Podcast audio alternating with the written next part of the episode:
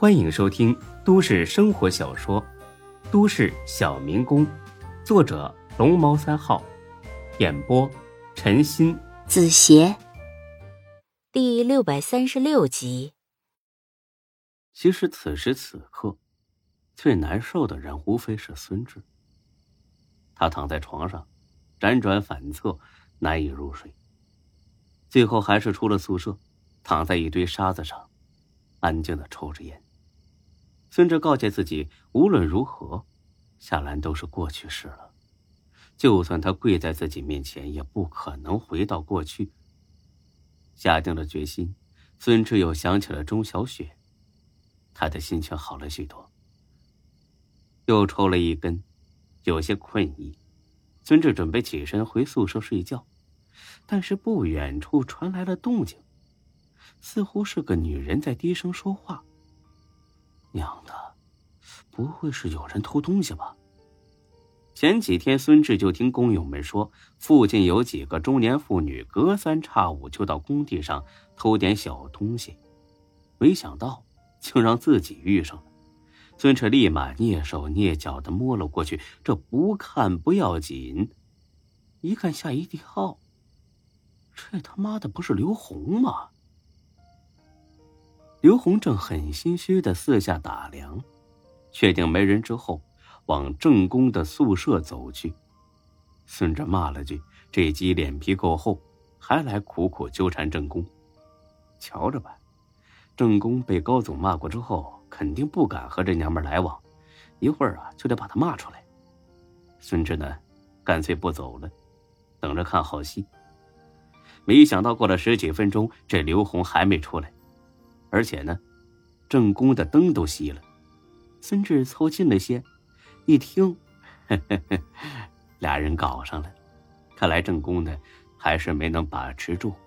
哎，都是男人嘛，也能体谅。孙志准备回屋，但是没走几步，他立马愣住。正宫的女儿都得了白血病了，他还有心思跟别的女人乱搞？这是一个正常的父亲能做出来的吗？抛开欲望不说，不得花钱吗？前段时间不是说药费都没凑够吗？现在怎么舍得把钱扔给小姐了？不对呀，很是不对。细想一下，孙志做出一个大胆的猜测：正宫撒谎了，他女儿根本没得白血病。之所以说出这么恶毒的谎言，就是为了让高总收回开除他的决定。一瞬间，孙志对郑宫的厌恶达到了前所未有的程度。这真是个人渣呀！竟然连自己的女儿都诅咒，还把我跟魏西山当猴耍。你等着，老子加倍还给你！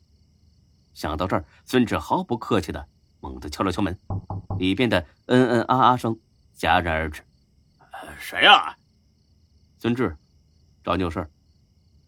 太晚了，我睡下了。呃，明天再来吧。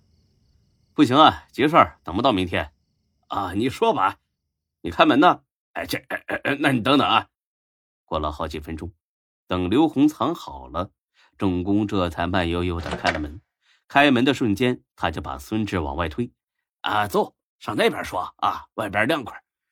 别，这事啊很机密，让人听见不好。呃，这没等他反应过来，孙志推门进去，一屁股坐在床上。或许是刚才太仓促，连胸罩都没藏好。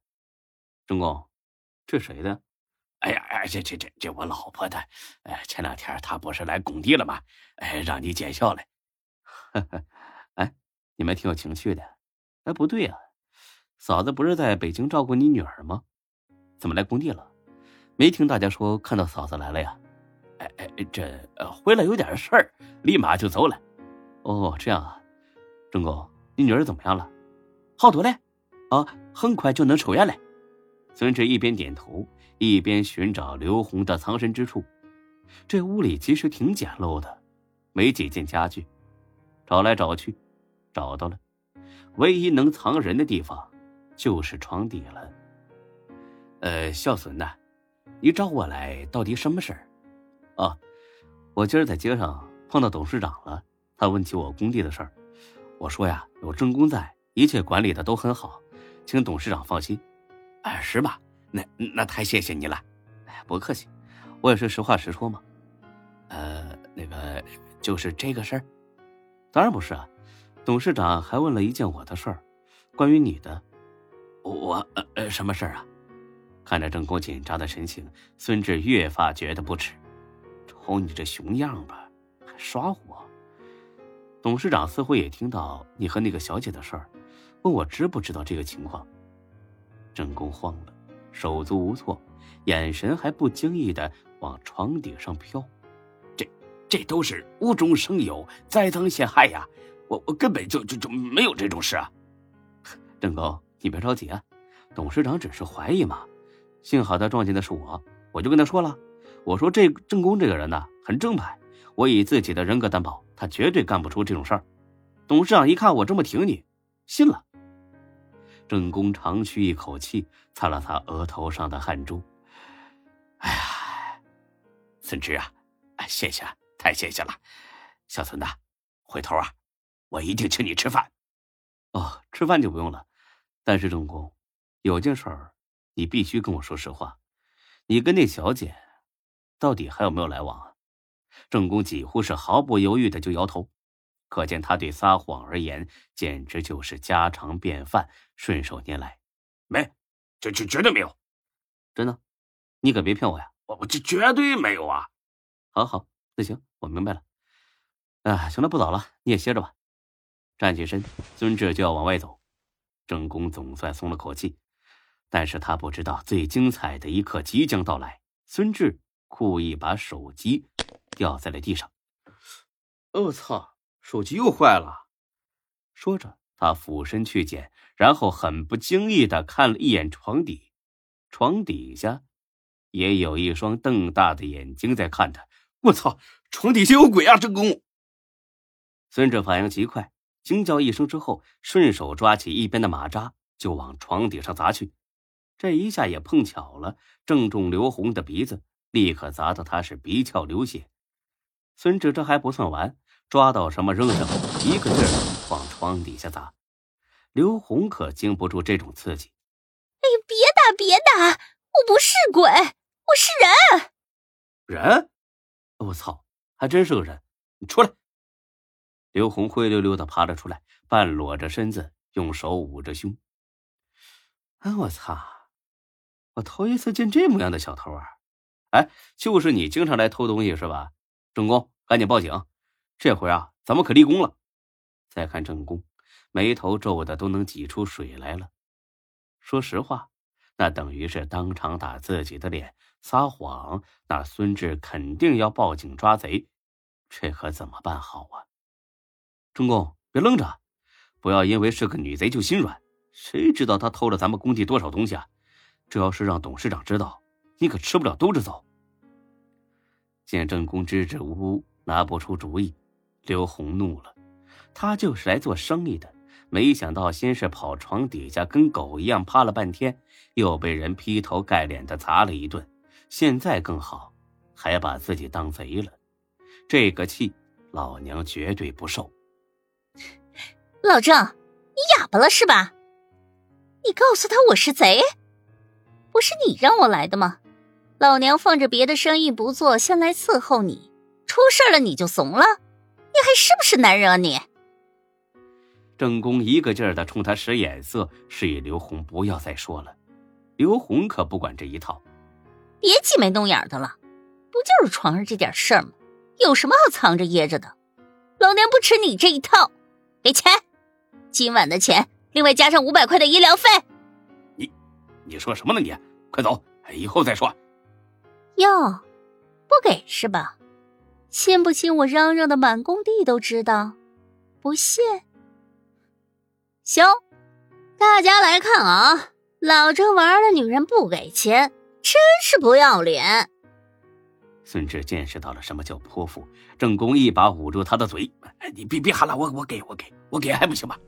说着，从枕头底下的钱包里掏出几百块来。刘红数了一下，哼了声：“哼，老郑，你听清楚了，以后别再找我，老娘再也不做你这个废物的生意了。拜拜。说罢，刘红神气万分的走了。孙志看了眼郑公，很尴尬的笑了笑：“ 郑公，早些休息啊，我回去了。”老底被揭穿，郑公哪敢就这么放孙志走？哎，别走啊，小孙子！哎，这件事啊，我都说了，让他以后别来了。可这腿长在他身上，他要来，我也管不着啊。那这真不关我的事儿啊。出了事就把责任往女人上推，孙志看不起这种人。是啊，腿长在他身上，他想来就来；手也长在他身上，来了之后他想拖就拖。他的力气也比你大，所以把你给强插了，是吧？郑公被孙志对的是面红耳赤。小孙子，这个我我保证这是最后一次，你一定要替我保密啊！孙志很不屑的瞟了他一眼。这次无论如何，也要赶走这个人渣。看我略施小计，就让你原形毕露。郑公啊，我还有件事要告诉你，你说吧。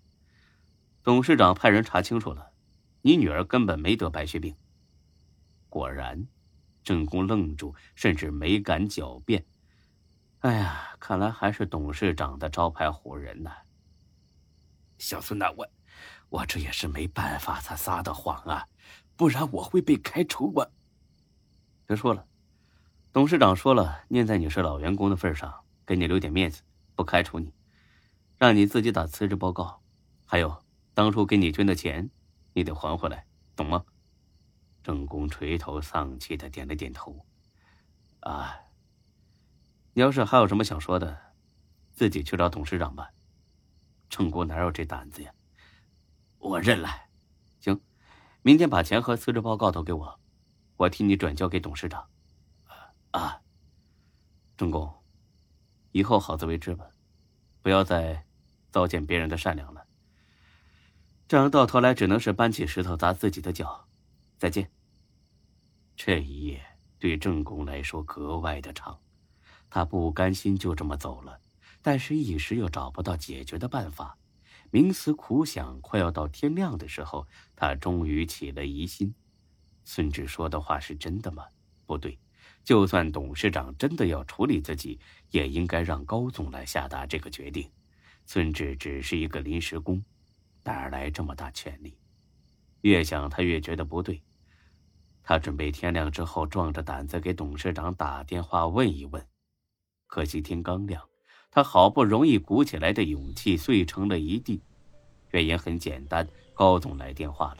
他在电话中说，董事长要见孙志，让郑公有个心理准备。挂了电话，郑公傻眼。这个心理准备应该就是让自己滚蛋吧。与其被赶走，还不如自己辞职，那样多少能保留几分面子。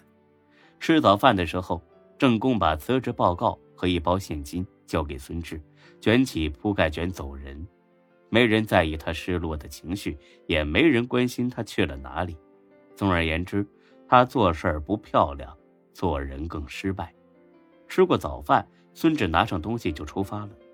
唐谦和他见面的地方是一个靠近市中心的老城区，正在拆迁，到处都是尘土飞扬。老唐，不对哈，我应该叫你唐董事长。见孙志来了，唐谦很是高兴。哈 哈你叫我老唐吧，这样听着顺耳。这可是你说的？我说的。好，哎，老唐，找有事吗？是啊，最近在看什么书啊？没看。这么诚实啊！你完全可以随便编出一本书嘛，我又无法去查证，没人知道你撒谎。我自己知道啊。有意思，你猜猜我找你是因为什么事儿？应该是跟这一块地有关系吧？这块地已经被你拿下来了。嗯，不错，还能猜得具体一些吗？你要在这里建一栋很特别的建筑。对。能猜到是什么吗？这不会是图书馆吧？唐谦听到这个回答，眼中掠过一丝狂喜。以他的阅历和年龄，这种举动无疑是很失态的。但是唐谦丝毫不在乎自己的失态。哎，对，这就是图书馆，全国最大的私人图书馆，免费对民众开放的图书馆。呃，你这是回报社会？算是吧。不错的，非常不错。本集播讲完毕，谢谢您的收听，欢迎关注主播更多作品。